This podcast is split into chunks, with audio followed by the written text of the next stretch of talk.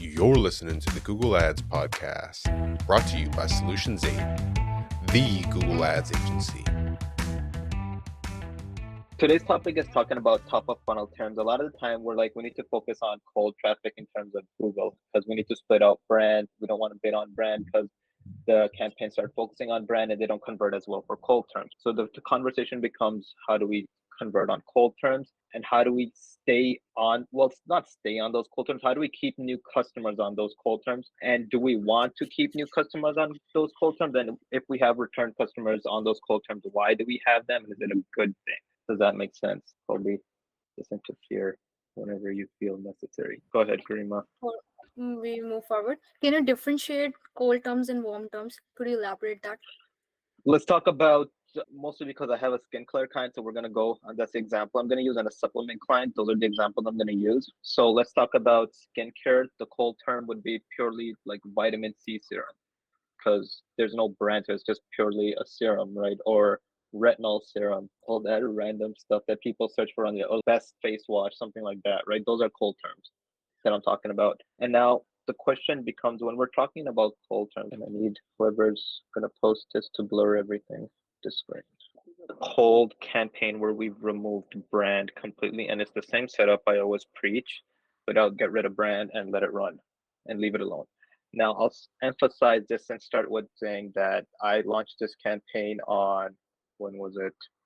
July 18th, and I've made no changes to these campaigns. If you look at the changes, it's just like the build out of the campaign essentially. July 14th, 18th was when it's launched. Those are the changes here. And then 19th is the only change I made. And the change I made was not even that. Hold on. There was a budget change that I made. That was realistically the only change I made. 18th was launched, 19th, and the budget increase was on the 31st. Does it? Because the client wanted to scale, right? Other than that, this campaign hasn't been touched. And as you can all see, conversions are on the rise. Good things to see, right? Nothing, I haven't touched this campaign, it's just running. And we always run these campaigns on low T ROAS goals here. This for this client, we've just set it to 50% as our target. And the reason we do that is so there's enough space for Google to learn and not restrict itself. If it gets too high, if we set our T ROAS too high, it restricts itself. We end up with a finite audience and the campaign eventually starts to die. In situation like with the low T ROAS, you might have a one bad week, two bad week, but it'll recover and you'll end up just getting way more conversions trust the process, guys. Just go for it. Anyways, what we're talking about is cold terms. Now, when we talk about people searching for products and brand terms, what's the one of the biggest assumptions you can make about a brand term? One is that people already know of the brand because of the vast amount of marketing done on Facebook, Instagram, whatever, right? And they're coming back via Google searching for the brand to convert, right? Technically those are new customers, but some majority of the time they're not Google effort customers. Like I didn't put in the work for it, I just took credit for it, right? Because it's a branded conversion. But then there's situations like you have where you can just people search for random cold terms and convert for us. That's what we have going on here. So when we look at this makeup brand, it's been running for a month now actually. It's spending four thousand dollars a day to start. When we look at what converted for us in terms of terminology, best foundation for makeup. I don't even know how to pronounce this word. Clean makeup brands, face oil, best lipstick, vitamin C serum, best foundation skincare benefits. Like it doesn't get any colder than this in terms of someone that does not know of your brand. Does everybody agree with that? Yes, no, head nods. Yeah. Yes. Colby, Mhm. you're gonna break your head like that. Don't head nod that hard. But yeah, so it doesn't get any colder than that. So is it a fair assumption to make that almost everyone that's converted here is going to be a new customer that just found our brand, clicked our ad, and bought from us. Yes, I can see a trend there. that it's mostly well, it's almost all new customers, right? Mm. Yeah, but if you look at the, all those search terms, probably three quarters of those search term has the word best in it. Glad that's not the point we're trying to make here yet. Oh no, I was just saying I can see a Oh yeah, transaction keywords. But can we assume that? Let's just say that on a like a perfect world, all these are new customers. yeah, exactly. If if they didn't know you exist, why would they search for best? They're looking for the best. If they knew of you already, they wouldn't type in best, would Mhm. they? Yeah, so now let's look at some basic Northbeam numbers. And all we're gonna really focus on is return, first time and return customers, right? So last 28 days, we're gonna look at here whenever Northbeam decides to load. Oh, there we go. Transaction. Okay, so now let's look at Google Ads. And whenever it pops up. Okay, what do you see here in terms of transactions? I went up for top of the funnel. So there's Mhm. 356 first time transactions in top of funnel Mhm. and 45 or 42. Where did I even get 45 from? But 42 return transactions from the top of funnel campaign. But we just technically agreed that people searching for that product had no idea what our brand was and they're just converting on these cold terms. Right? So what's happening here? Thoughts, theories, besides Glenn and Colby? You guys aren't allowed to talk because you already know. Don't shake your head at me, Colby. no. Maybe they are familiar with the brand already, but they were Mhm. searching out. Yeah, you're spot on. Customer, let's say I I'm a customer, right? And I buy their vitamin C serum or contour stick. And then 30 days later, I come and I search for something like uh, vitamin C serum, right? I've already bought from this brand, right? And now I Mm. see an ad that they also carry another product that I want to buy from someone or from somewhere, but I see that they've already bought from this brand. So is there a sense of familiarity here where you're more likely to buy from this brand?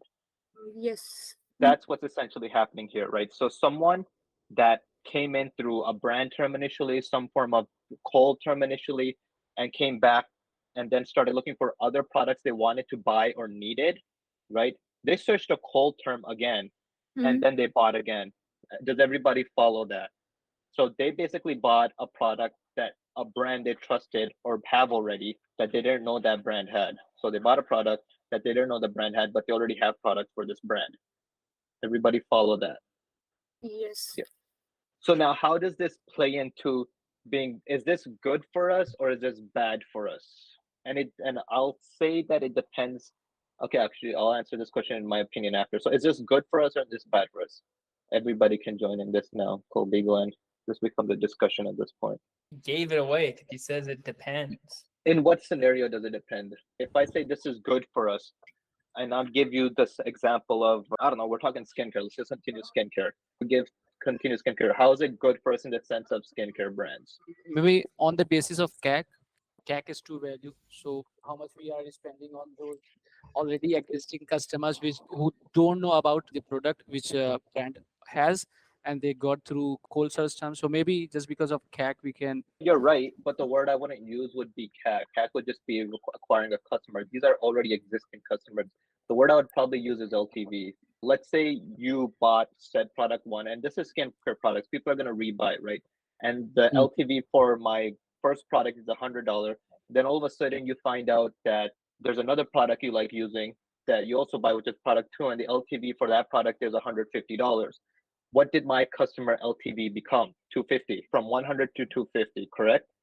It's not a bad thing for them to come in. Now, there's caveats to this as well, where it falls down to how often people return and buy from us, right? For products they didn't know exist. Over here, I think, uh, boss, you did the math and you put in the chat that it was what you said 10% is the overlap to 10%. Okay, let's just go with 10%.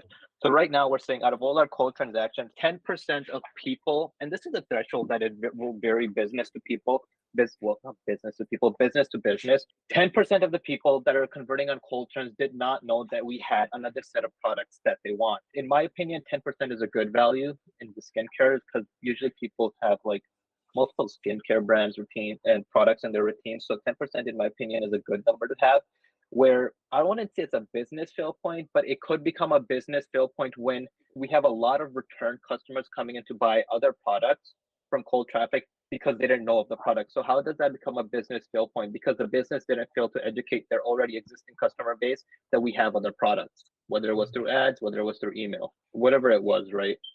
Some promotions or whatever, right? Did they retarget or something like that? Does everybody follow along with that? Yes.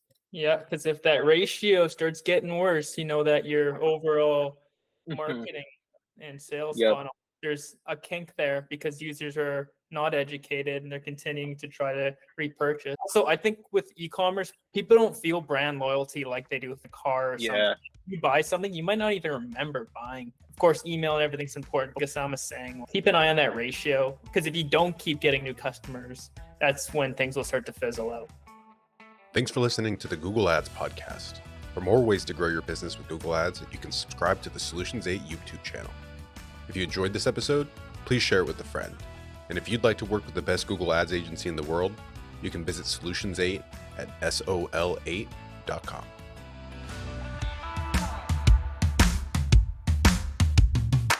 Kasim here. If you're running Google Ads, even if your campaigns are successful, my years of experience have taught me that there are almost always enormous improvement opportunities.